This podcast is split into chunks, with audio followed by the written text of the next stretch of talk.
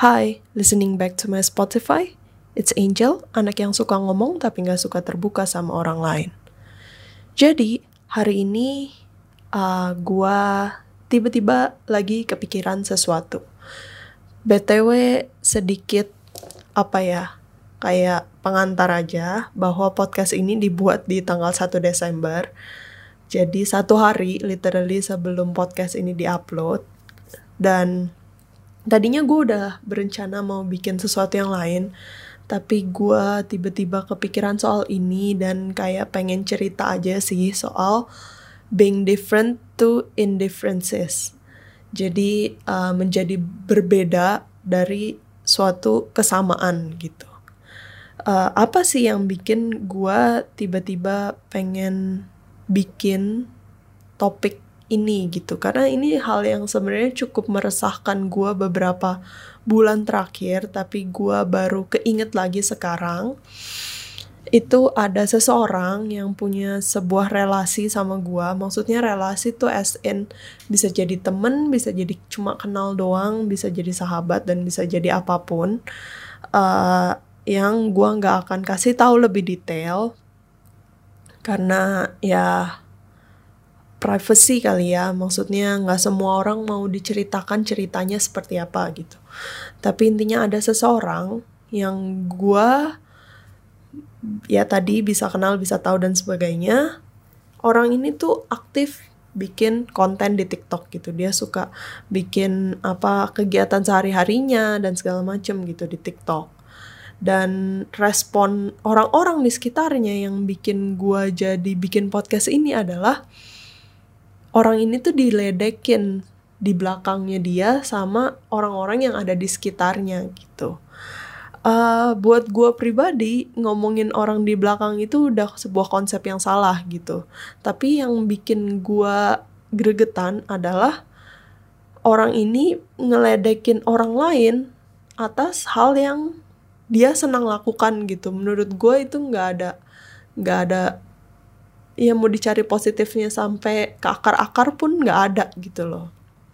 Nah, uh, yang bikin gue sadar gitu, uh, kenapa orang orang kita tuh begitu gitu, orang Indonesia tuh seperti itu gitu. Uh, bahwa dari kecil, ini kalau pengalaman gue pribadi ya, dari kecil tuh gue, at least gue lah, gue nggak tahu orang-orang lain gimana, tapi gue cukup yakin banyak orang Indonesia yang sama kayak gue, bahwa kita itu diajarkan di sekolah untuk selalu sama gitu sama orang lain, untuk nggak nggak bisa apa ya, kalau ibaratnya kalau ada yang beda dikit aja pasti langsung diomongin, langsung kayak dibuat nggak nyaman lah. Kayak gitu. Jadi hampir tuh namanya gak ada ruang untuk bisa stand out, untuk bisa lebih beda, lebih berani, lebih apa dari yang lain tuh hampir banget gak ada ruang. Kenapa gue bilang hampir? Karena gue gak tahu keadaan semua sekolah di Indonesia seperti apa. Tapi at least sekolah-sekolah yang gue pernah belajar di sana itu hampir banget gak ada ruang untuk bisa stand out gitu dari yang lain. Contoh paling simpelnya mungkin kayak kalau nanya gitu ke guru, uh, ada pelajaran yang gak dingertiin, terus pengen tahu kayak ini gimana sih gitu, pengen supaya bisa ngerti gitu.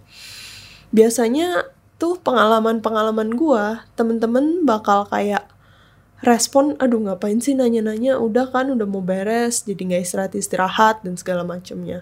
Kayak, atau mungkin ada juga yang respon dengan lebih kasar gitu, maksudnya kayak uh, berisik, banyak nanya lah, apa segala macem gitu. Dan kadang tekanan seperti itu tuh gak cuma datang dari temen doang yang sebaya gitu, bahkan dari guru pun kadang juga sering merendahkan kita gitu, kayak misalnya bilang pertanyaannya nggak penting lah, kayak mungkin misalnya gurunya malah marah dan nuduh berarti kita nggak dengerin karena kita nanya seperti itu gitu.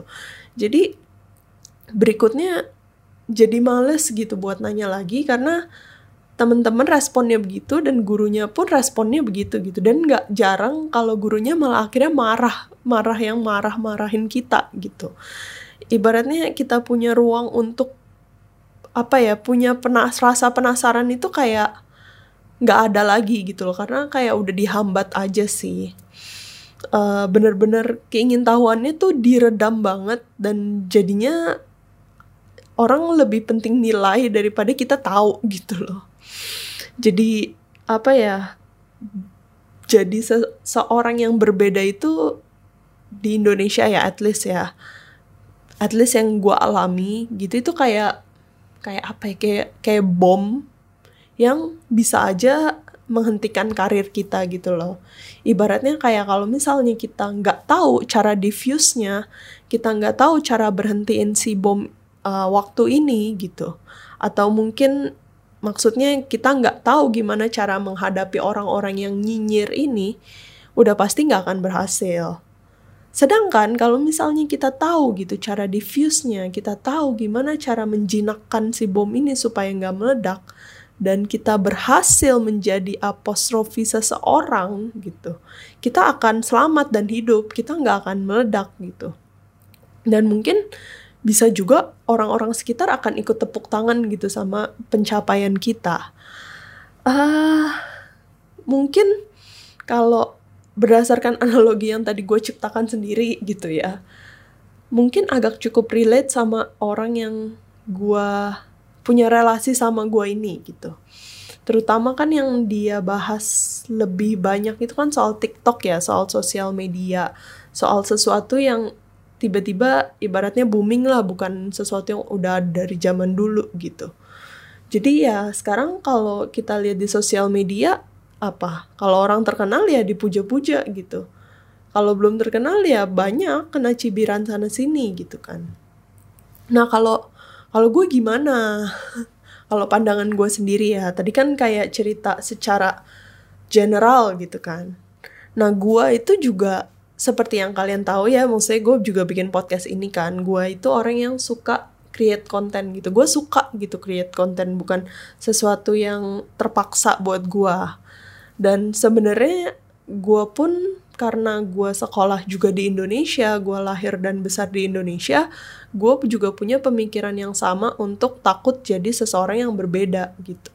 Dari S D, S M P, S M A selalu Uh, udah ikutin flow, ikutin gurunya aja, nggak mau banyak nanya apa segala macam. Jadi kalau gue ada pertanyaan, ya udah antara gue keep sendiri atau waktu itu kan belum zaman-zamannya Google apa segala. Jadi ya gue tanyanya orang-orang di rumah aja gitu, karena uh, less judgmental lah, nggak nggak sebanyak orang itu kan. Maksudnya tanya di rumah tuh asin tanya uh, orang tua gue gitu.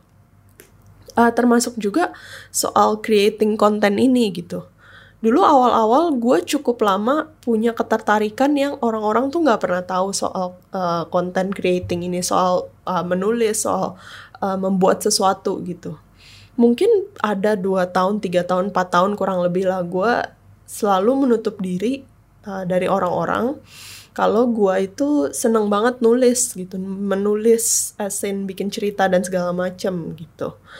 Uh, dan pas pertama kali banget gue mau upload, gue tuh bener-bener takut banget, panik banget. Kayak di otak gue tuh, uh, kira-kira orang suka gak ya? Kira-kira orang pendapatnya apa ya? Kalau misalnya uh, menikmati lagi, ya menikmati apa yang gue buat gitu. Kayak gue takut di komen orang yang jelek-jelek, belum siap gitu rasanya. Cuma karena gue jadi berbeda dari yang lain gitu. Maksudnya beda adalah kayak temen-temen gue gak banyak, sang, kayaknya ada sih mungkin satu dua, tapi gak banyak orang yang create content gitu. Create contentnya maksudnya create content ya, bukan kayak yang uh, oke okay lah mungkin ada yang followersnya banyak, terus endorsement, foto ini, foto itu, apa segala macam, tapi literally create something gitu. Uh, tapi dari itu semua, lama-lama ya gue belajar juga sih bahwa gak akan ada habisnya kalau misalnya gue terus dengerin kata orang gitu. Uh, gue gak bisa sama sekali apa ya meng- membuat semua orang suka dengan apa yang gue lakukan gitu. Selalu akan ada pro kontra dari apapun yang gue lakukan. Bahkan sereceh, apa misalnya mungkin sereceh gue duduk Uh, kakinya naik satu gitu, ada aja yang kayak, ih gak sopan, blablabla segala macam, padahal cuma masalah duduk doang gitu. Jadi kayaknya gue gak perlu jadi people pleaser terus-terusan gitu. Gue cuma perlu apa, jadi seseorang yang gue mau seperti apa gitu. Um, kalau kalian gimana? Pernah nggak sih kalian kayak mau melakukan sesuatu gitu, tapi takut ditunda-tunda gitu, takut diomongin orang-orang di sekitar, takut dapet respon yang kurang baik dan sebagainya, dan akhirnya kalian nggak jadi melakukan itu gitu. Pernah nggak sih kalian seperti itu? Um, Oke okay lah, mungkin podcast hari ini sampai sini dulu aja, and talk to you next Friday. Bye-bye.